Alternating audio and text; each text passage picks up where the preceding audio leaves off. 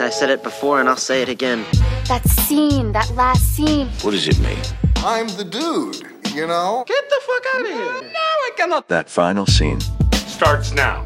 Hello, hello, and welcome to that final scene. My name is Sophie, and as always, I'm in the in my kitchen with my co-host Ben and Simon. Uh, how are we doing? Good, yeah, good to be back in the kitchen. Very to good, be back- thanks. Yeah. Sounds like a line from Hell's Kitchens or like a cooking show.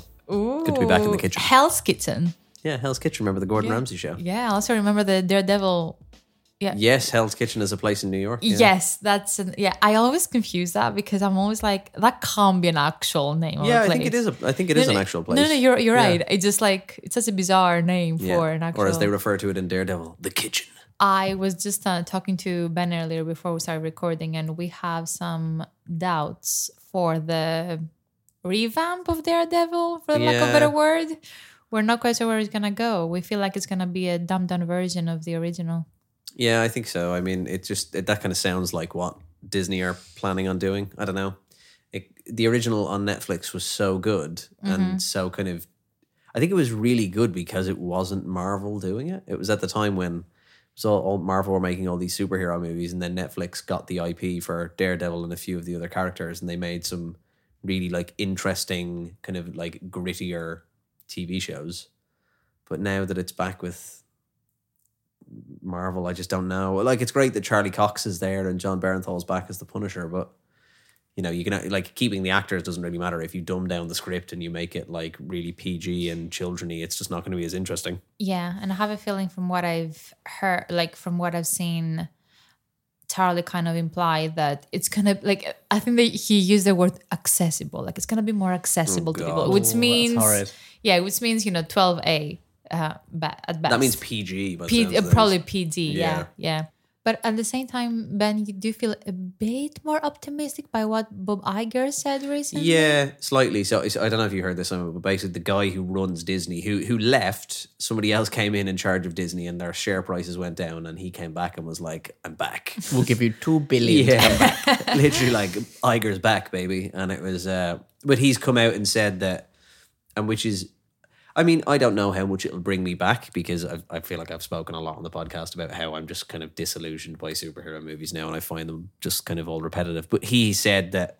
He's going know, hard on Elven content. yeah, may, here's hoping. Maybe they will. No, that's all at Amazon. That's uh, Jeff Bezos is going hard on Elven content.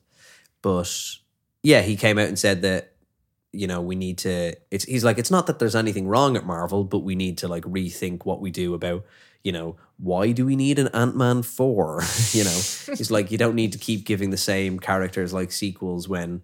Marvel and you know most superhero kind of and most comic book places have have a really big back catalog of of characters that you can use, and a lot that Marvel have gotten the IP to now. So they've got Fantastic Four back from Fox, I think, and they finally have like the X Men and stuff. I think he was basically just saying, okay, we need to actually think a bit more rather than like flogging these dead horses a little bit. So I think that's that, that's interesting, but I still don't know if it's going to change my opinion, which is a shame. We'll have to wait and see. Yeah, Yeah, I don't exactly. trust him either. Yeah. That's it. I don't trust anyone at Disney. Mm-hmm. Nobody can have that. Nobody can have that much money. Simon, cut us up. What have you been watching? I needed to top up my 1995 White Savior, uh, high school wholesome genre Everyone, content. everyone needs to charge that battery from time to time. So, can you guess the film? 1995. Mm-hmm. Clue number one. Mm-hmm. Clue number two. Michelle Pfeiffer. Is it the one with Gangsters Paradise? Ah, that was my third clue. Uh, oh God, what's it called? Gangster. Ba- um, ah. oh my God. I, I, I remember that. Gangster's like, Paradise, is used about four or five times. yeah, it's yeah. I remember. because oh my that's God. the soundtrack. But what's the actual film? Um, it's, it's a different like. okay, I'll give The you song's not called Gangsters Paradise. The movie's not called Gangsters Paradise, but it's about yeah, it's about like an inner city school, isn't it? Yep. Oh my God. the bodyguard keeps coming back. in So song. the plot is We know the plot. We know- we know the No, film. no, I'm going to see if this helps uh, Okay, you okay. remember. Okay. Yeah. So imagine this is the film pitch. Michelle Pfeiffer is an ex-marine. Stay with me.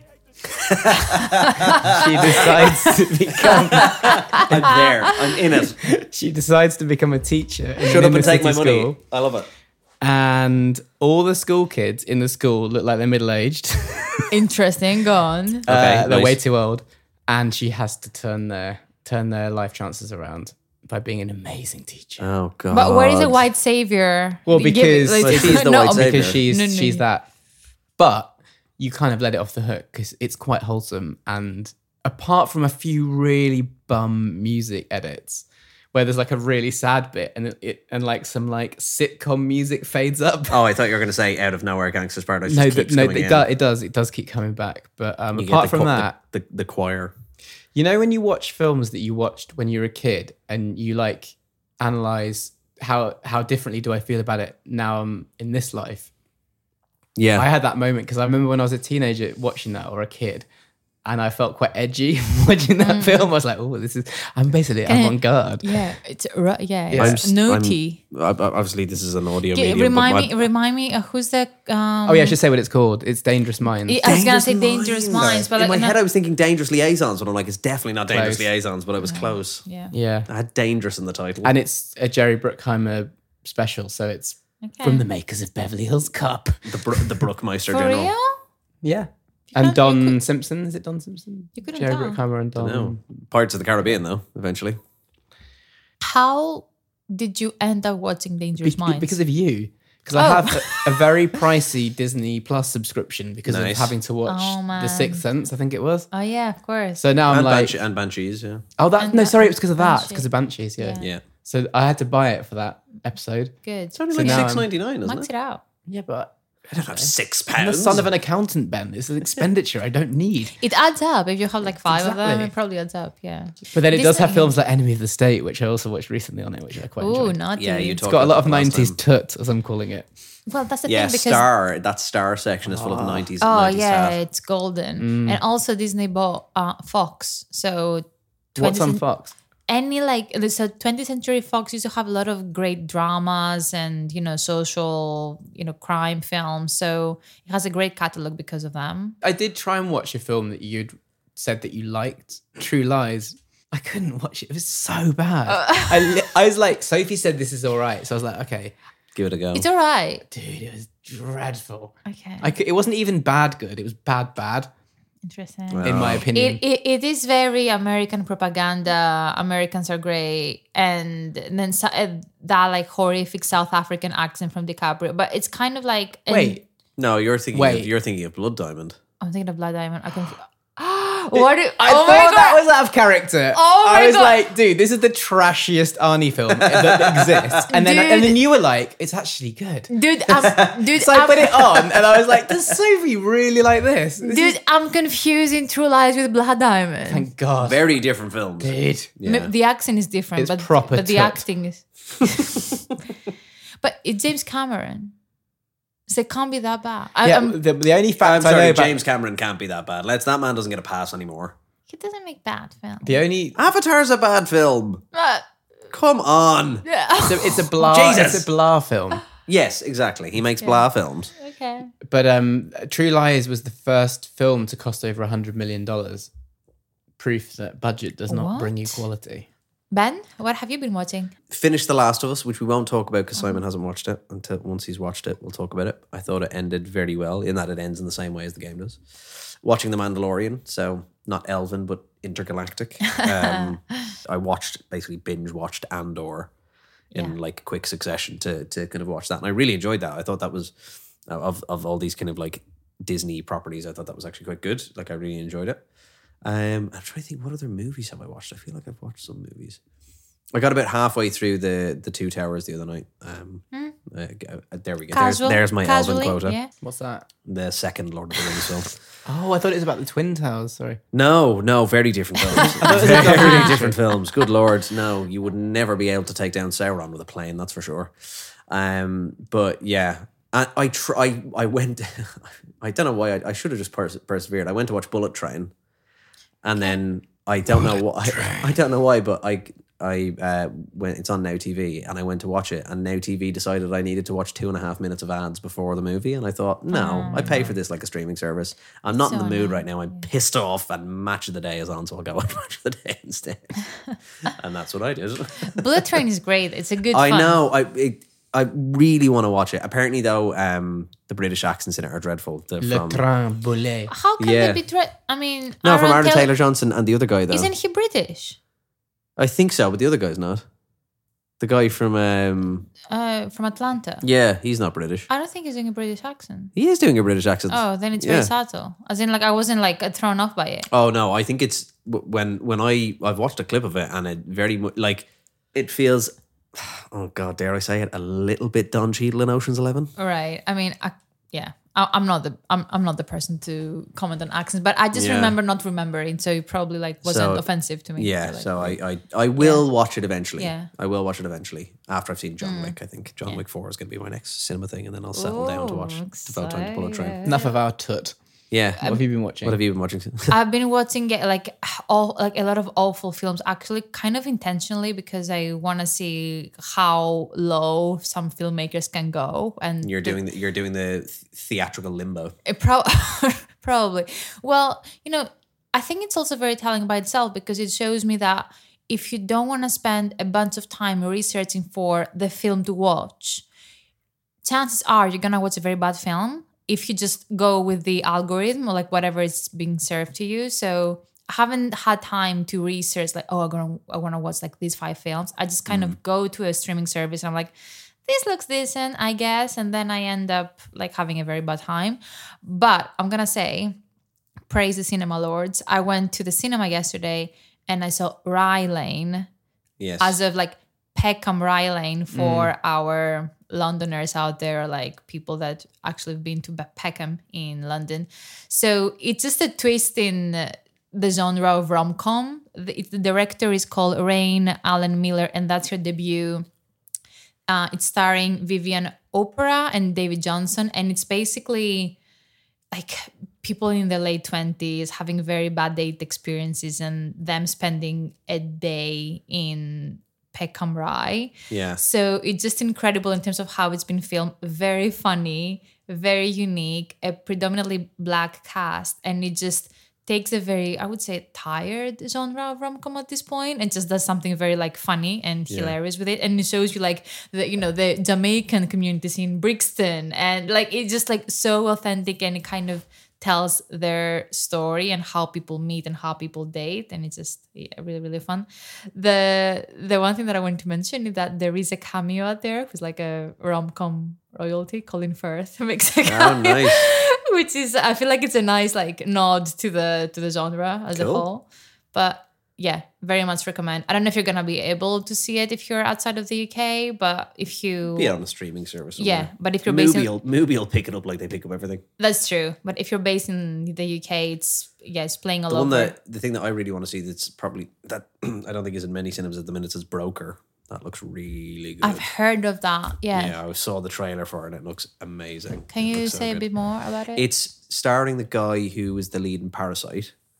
Okay. Um, and Korean. yeah, it's a Korean film. It's the story about basically a guy who's trying to. Uh, hang on, let me look up the let me look up the synopsis because I will butcher it if I don't say it because I will I'll just get it completely wrong. But it's about baby like baby brokering. Is, is basically the premise of it. Um, Classic Korea. yeah, so a, a young lady decides to give up her newborn child to a church for adoption, but discovers that there is an active group which steals these children for sale. She catches the group red handed and joins them in a road trip to find customers ready to buy the child. Things don't go smoothly since two lady cops are hot on their trail and things get complicated, is the synopsis. It's either a documentary about Ireland or one about Korea. Philomena 2. but yeah, it, that looks really Brilliant, interesting. I yeah. saw the trailer before The Whale, and uh, yeah, I do really want to see that. What's this? It's a movie. No! Oh, I liked it. No! Can I say something? No! I don't get it. What don't you get about it? Cool. So we move on to our community segment. I'm really Let's excited about this one because um, it's something that we've been talking about for a while behind the scenes. And today we're talking about The Deer Hunter, which is a 1978 film. So we're thinking, why don't we get people's thoughts on what they think is the greatest decade in cinema history? So let's go through some of our listeners' answers. The one thing that I'm gonna say, we did get quite a few responses for this one.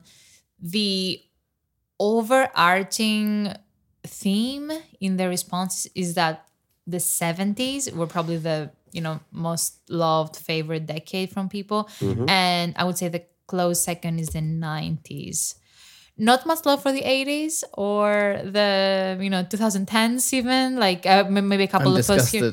Yeah. Uh, I mean, I, I, I was gonna say like you're probably not the best advocate for whatever is in cinemas out there. Even though I do feel like there are certain pros in the 2010s that you can't find in the 70s, like diversity. But I can't pronounce the usernames. IK Made. I K M A Y D. So, probably the 70s, mostly because it's informed by so much of the influential work of the past. The late 30s to 40s established a modern cinematic language. The 60s exploded with exper- experimental form. And so, the 70s, New Hollywood and beyond established the last real amalgamation of the previous decades and something that hasn't necessarily changed since. Hot take the 90s is overrated. Disagree with the 90s being overrated, I think. So I'm just looking at like a list of like the, to- the top movies from the 70s. And you have the Godfather movie. Well, at least Godfather Part 1, Part 2. Is Part 3? Was Part 3 the 70s? May- Maybe early 80s? Could be early 80s. You've got A New Hope, you've got Jaws, the first Alien movie, One Flew Over the Cuckoo's Nest, Apocalypse Now, Rocky, The Deer Hunter, which we're going to talk about, Taxi Driver, Chinatown, Close Encounters of a Third Kind. the way I would sum up that era, even though I didn't live in it, was like it was still a period of experimentation more Yeah. than the blockbuster format era. Maybe Jaws out of that list is actually not a great one because perhaps the big, this first like shoots of blockbuster format movies, which But were like even- guaranteed money makers. Whereas like the Deer Hunter feels like it was still where people could get money to experiment with like Mm. topics and culture and stuff.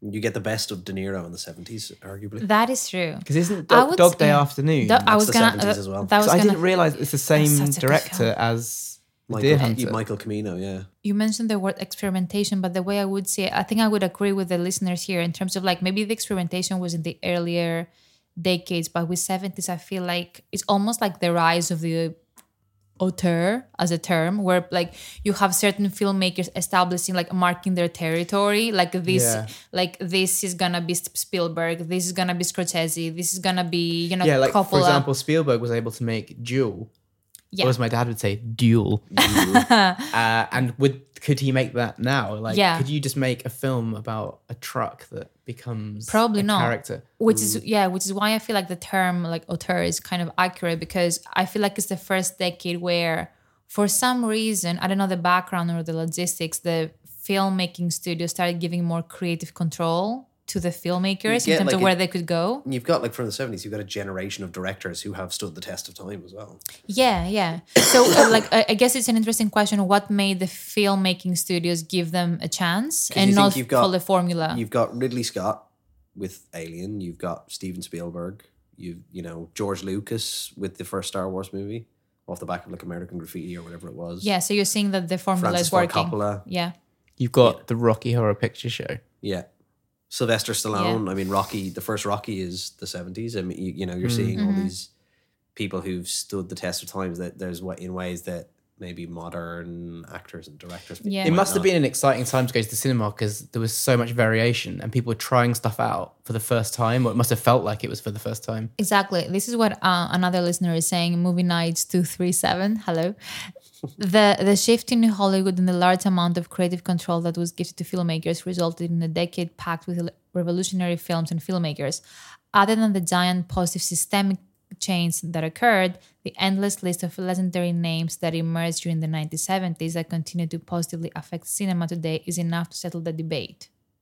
So it's just like it, I mean, and then they go on to say it was a time of ruthless, politically switched on films that Simon you mentioned, as well as technically groundbreaking spectacle films. They also make an interesting point in terms of most of the 70s classics have aged very well, which hmm. debatable from a social diversity point of view, but like filmmaking wise, yes, because you don't have the cheesiness of the 80s where everything looks dated and aged No, right now. Everybody, everybody has shoulder pads. It was like the, the decade space was discovered. So Yeah. must- everyone must be in silver and look like they're from outer space. Yeah. So um to to build on this, so yeah, we have a few people saying about like basically praising the 70s and the 90s, like lots of both fun blockbusters, but also innovative trailblazing films like Pulp Fiction, American Beauty, etc. But Glover Pix is saying the lack of love for the 80s here disgusts me.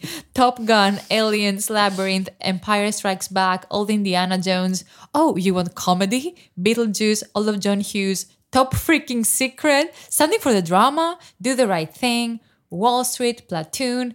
Everything else is wrong. It's the 80s. you know I'll what? see myself out. I I think that's a really good point. It's just how much does the good outweigh the bad? yeah.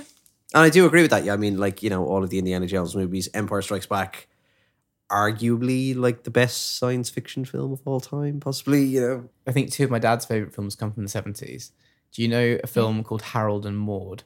no, It's about an older lady that befriends a younger guy and they go to funerals together.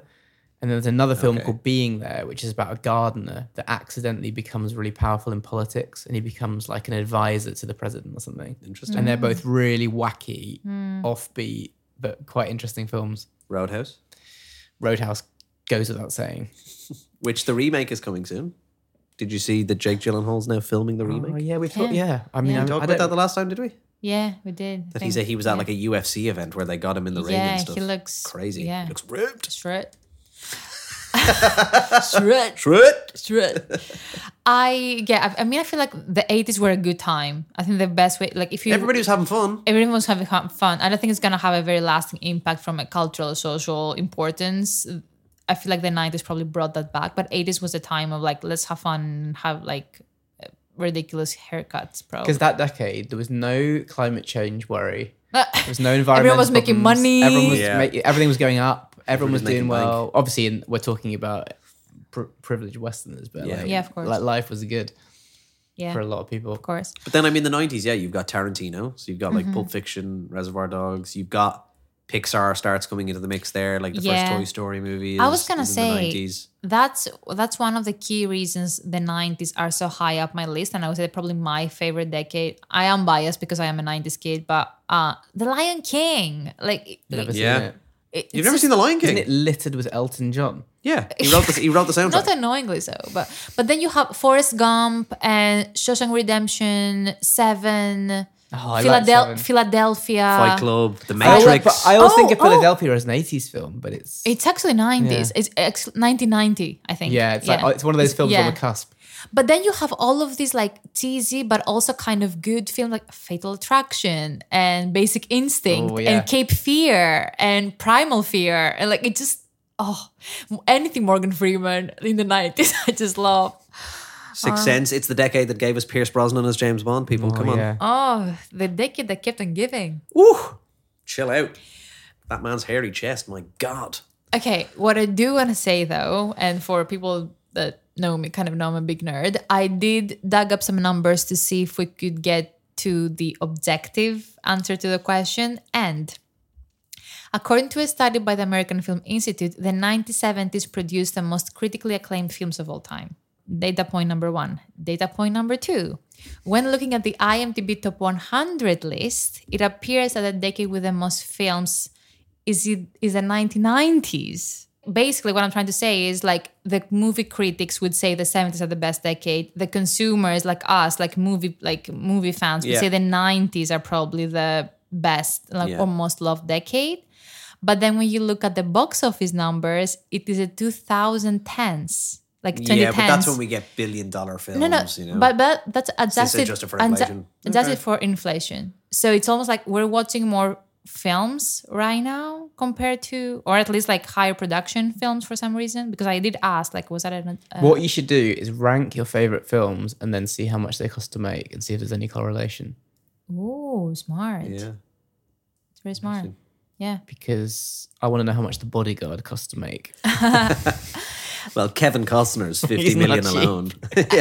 I mean, I think what all this kind of the budget on Robin Hood was through the roof. but it was though, wasn't it? Didn't It was. Waterworld almost bankrupt the studio? That, that well, they bankrupted, almost bankrupted the studio, and everyone hated making it, didn't they? It was, didn't, Waterworld was one of those ones that notoriously everybody on it was like, "This film is fucking a nightmare to make." I feel what this kind of tells us is that the 70s, and from what people, uh, other you know, listeners have shared, 70s probably where filmmaking peaked, like the actual art of filmmaking, in terms of like the, maybe not even peaked, but like the production. It's all of- downhill from there. Yeah, well, yeah, but ultimately the 90s have so much, you know, Yeah. love Heat. and emotional and the movie Hit. Heat. and, and the movie yeah That's that, that's a good one oh, that is what you meant. Sorry, I thought, I thought you were making just a comment about how, how hot they were. That's a really good one. Awesome. Doubtfire. Oh, Okay, let's go- And it's let's- Nuns on the Run the nineties as well. I bet you it is. Probably. Oh yeah. Feels like a nineties movie. Okay. Uh, thanks everyone for submitting your questions. We definitely did solve that question. Let's take a quick, quick break, and we'll be back with the Deer Hunter. Oh, look, a message from our sponsor. G.I. Jane 2, can't wait to see it. Nah, yo, hold my poodle. Hey, yo, what's up? Y'all got a problem? Y'all want some of this? Without much further ado, Here we go again. The Deer Hunter is a 1978 American drama film directed by Michael Cimino that explores the devastating effects of the Vietnam War on the lives of young American men. The film follows three steelworker friends from Pennsylvania who enlist in the army and are sent to Vietnam. After enduring horrific experiences as prisoners of war, the men return home but find that they're unable to reintegrate into society. That's it. I mean, Yeah. yeah. There you go. you're The- breathing the- in to say some more. Yeah, it's like, Yeah. I mean, that's very condensed. That does very it, yeah, that does condensed the and it doesn't give away anything which is great the film obviously has an old like an all-star cast robert de niro christopher walken meryl streep a bunch of actors that i can't pronounce their names john But John Cazale- John Cazale, Caz- isn't it? yeah, Ca- yeah, we just Whose- mentioned earlier. Whose, whose filmography is The Godfather, Dog Day Afternoon, The Godfather Part Two, The Conversation, and The Deer Hunter. the streak of And this he man was, and he was. I think he had lung cancer filming The Deer Hunter. He died shortly after they finished it. Oh I think. no! Yeah. I didn't know It's his that. last film. Yeah. Wow, this is a very, this is like this is a very emotional and depressing film as it is. The behind the scenes Yeah. doesn't sound like don't sound very fun either. Well, the the film went to win five Academy Awards, including Best Picture, Best Editing, and Christopher Walken won his first and only Oscar for his role. With Best I mean, uh, supporting actor was it? Best supporting actor. I thought he was incredible. And I mean, weirdly, the fact that De Niro didn't win an Oscar is kind of crazy because Mm. that, like, I think arguably it's De Niro's best performance. Maybe, like, I know obviously he didn't. He won the Oscar for The Godfather Part Two, didn't he? I think it was the death. I can't remember what he won it for. But Don't like, quote- as as someone who like obviously knows a lot of De Niro's work, but. Like the first film I probably saw De Niro in was like Meet the Parents or something Yeah, like that as like it's a easy to younger get person. uh, De Niro fatigue. you know, Yeah, yeah, But, but like going back to like going back to the Deer Hunter, like of the top ten movies of the seventies, he's probably in like five or six of them. He's got Taxi Driver, he's got that, The Deer Hunter, The Godfather Part Two. Dog Day. Is he in Dog Day? No, that's, no, uh, Al Pacino. Pacino. Oh, I always do that. They look the same. I always do that. Uh, like they, they look the same when they were young. I was just thinking about Heat, and that's both of them. Oh, that's yeah, both that's of them. good. yeah, It's yeah, so yeah, yeah. confusing. Yeah. Always But yeah, I think he's inc- he's incredible in it. Like especially especially the obviously there's a couple of Russian roulette scenes, really fucking harrowing Russian roulette scenes in the film. But the middle one where it's him and Walken in in the as they're and when they're prisoners of war, he's brilliant. You're like fuck, like you re- like you feel like kind of how how he's being driven to snap. Like you just like you really see it in his face. I just thought he was brilliant in it. I think he's amazing. I was really sold with De Niro as well. I would say on the second half, however, like the first half, which I, I'm not saying it's a De Niro problem, but the first half, I was like, hmm, he doesn't really look Russian, and I can see I can't pick up an accent. You know, with some, I think you know you could expect from like a Russian, like Mm. kind of American family because apparently like they are from that community. But then you're right. Like the more you go into the film, I think the, first half of the film is just quite slow, though. yeah. Um, which I don't know what I mean. It's a good question in terms of what do you think it's trying to achieve. I think it's great for character building and kind of setting the sense of normality. Like pe- these people are the, the dance and the laugh and the cheat and the like they say stupid jokes. It's that mm. the wedding scene is very long. yeah, jumping in kind of the ending of the film, which is Yeah. is the wake. It's you kind of have like it's the film almost like folds in on itself or or folds on top of itself. And I can't remember what that's called when you have like the two sides same same. Origami. Yeah, let's go with that.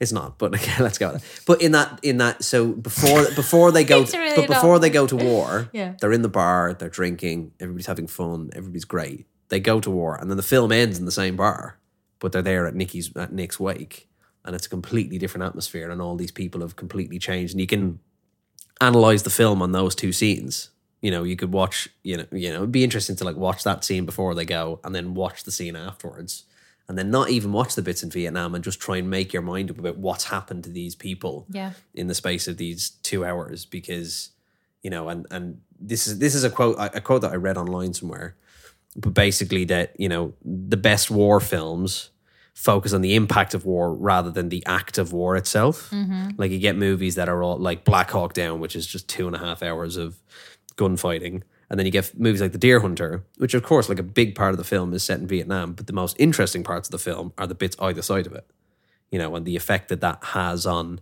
people. And I guess, obviously, as I said, it is an incredibly long film. It is very long, but that slow build obviously allows you to have that affinity with these people who are going to war to a war that a lot of Americans went into not really kind of knowing what they were getting mm-hmm. themselves in for, as mm-hmm. many people do. I think mm-hmm. anybody going to war doesn't really mm. know what they're getting themselves into. Yeah. And then you had this amazing kind of juxtaposition at the end where they're back in the same bar that only a few years previous they've been getting hammered and they were going off to war and they've just been on this hunting trip and blah blah blah and everybody's drunk and everybody having a great time and they were playing the piano and they were singing and now they're Nick has just blown his brains out in a bar in Vietnam and you're like fuck So let's jump right into that final scene. So in the final moments of the film, we have Michael returning to America with Nick's body after what happened the scene prior, which I mean was kind of devastating.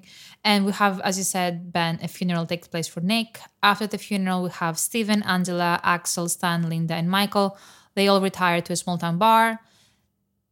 And then it's interesting because we have them all sitting at the table, and as the scene progresses, the mood kind of shifts and it gets more somber and somber.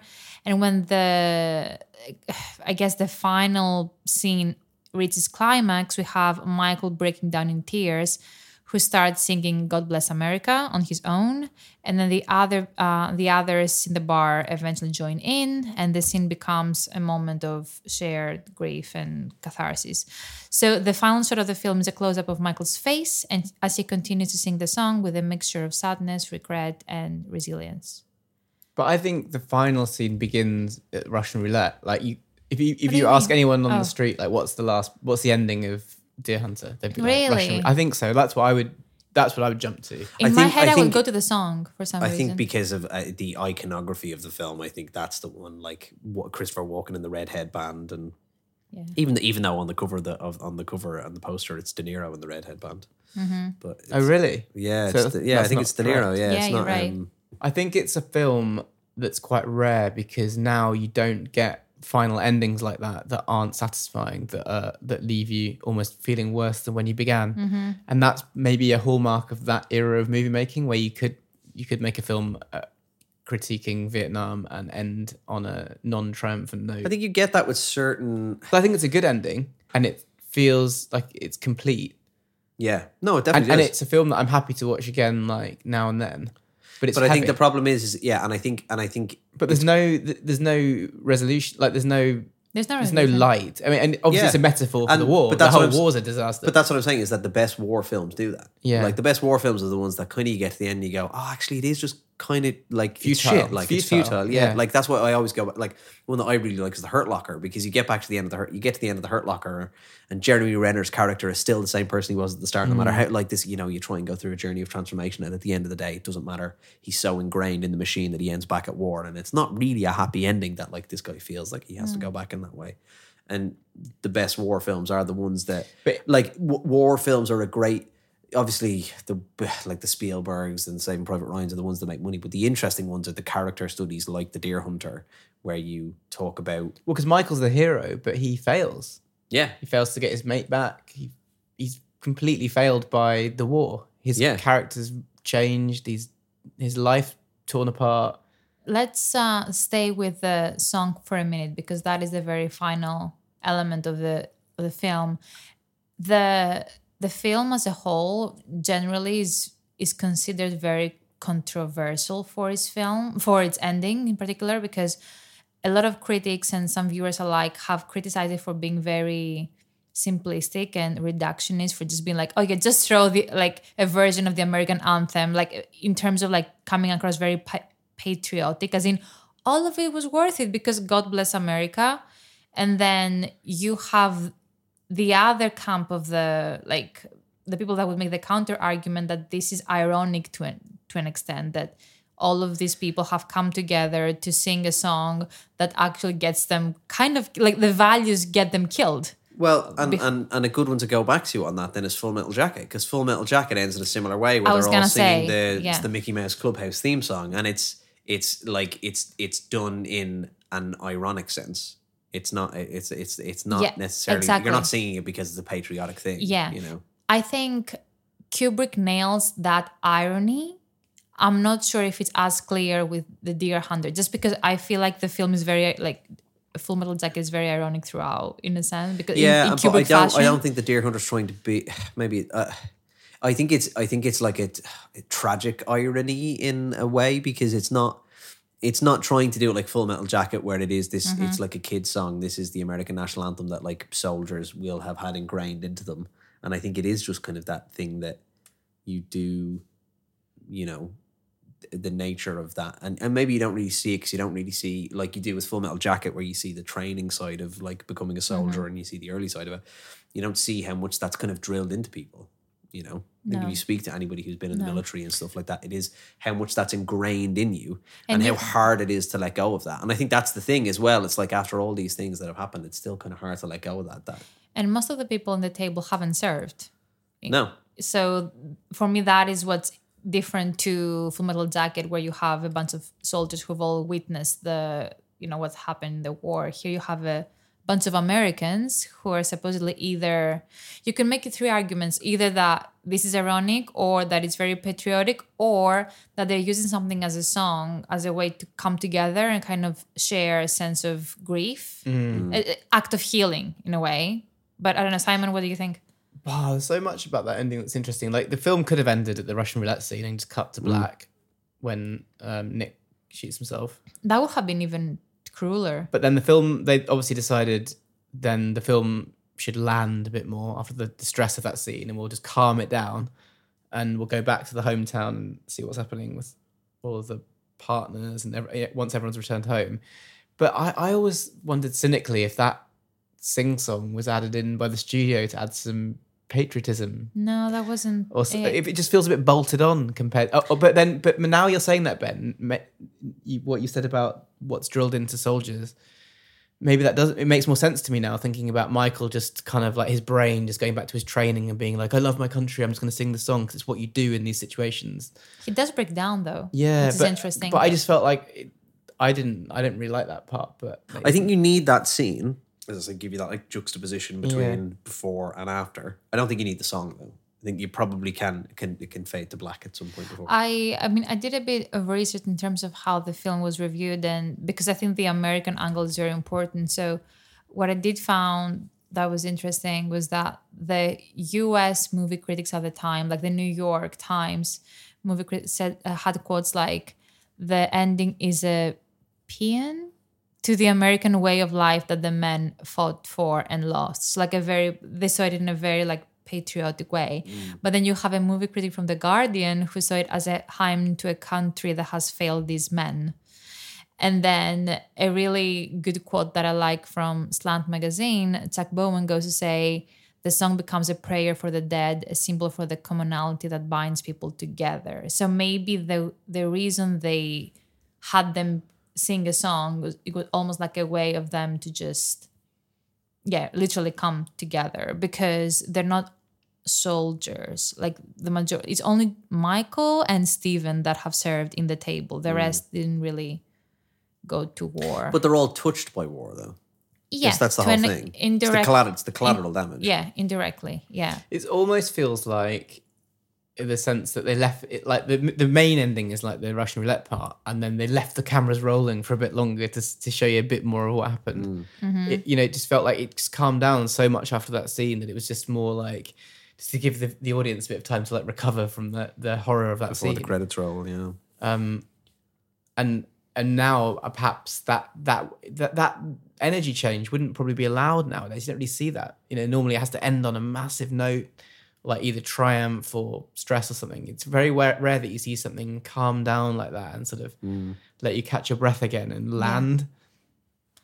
Yeah, which which means that depending on the mood that you're in mm. when you're watching the film, you will interpret the the final scene a certain way. I think you could go if like the cynical route and just say, "Oh, this scene is very manipulative and it's trying to evoke some sort of emotion, like around patriotism." Like especially if you're American, I guess you see this very differently. But then you could also see it as a I think it's like a hopelessness thing.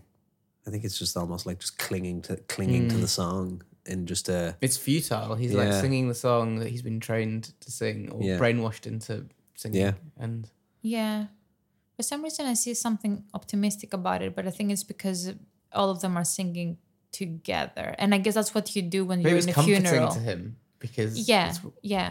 what he did when he was happy. When it was- Familiar. yeah, familiar. Yeah. That was going to be my last question. What do we think? Of, yeah, what do we think of him breaking down? Like, or a better question is, why do we think the director ended the film with a close up on his face? Because ultimately, it looks like the scene was probably for Michael. Because you remember, like the very, very final shot was uh, like the director closing in on Michael breaking down. What do we think is up like is next for someone like Michael? Because you could see, you could uh, what I'm trying to say is you could also see a different version of the scene where he just goes blank.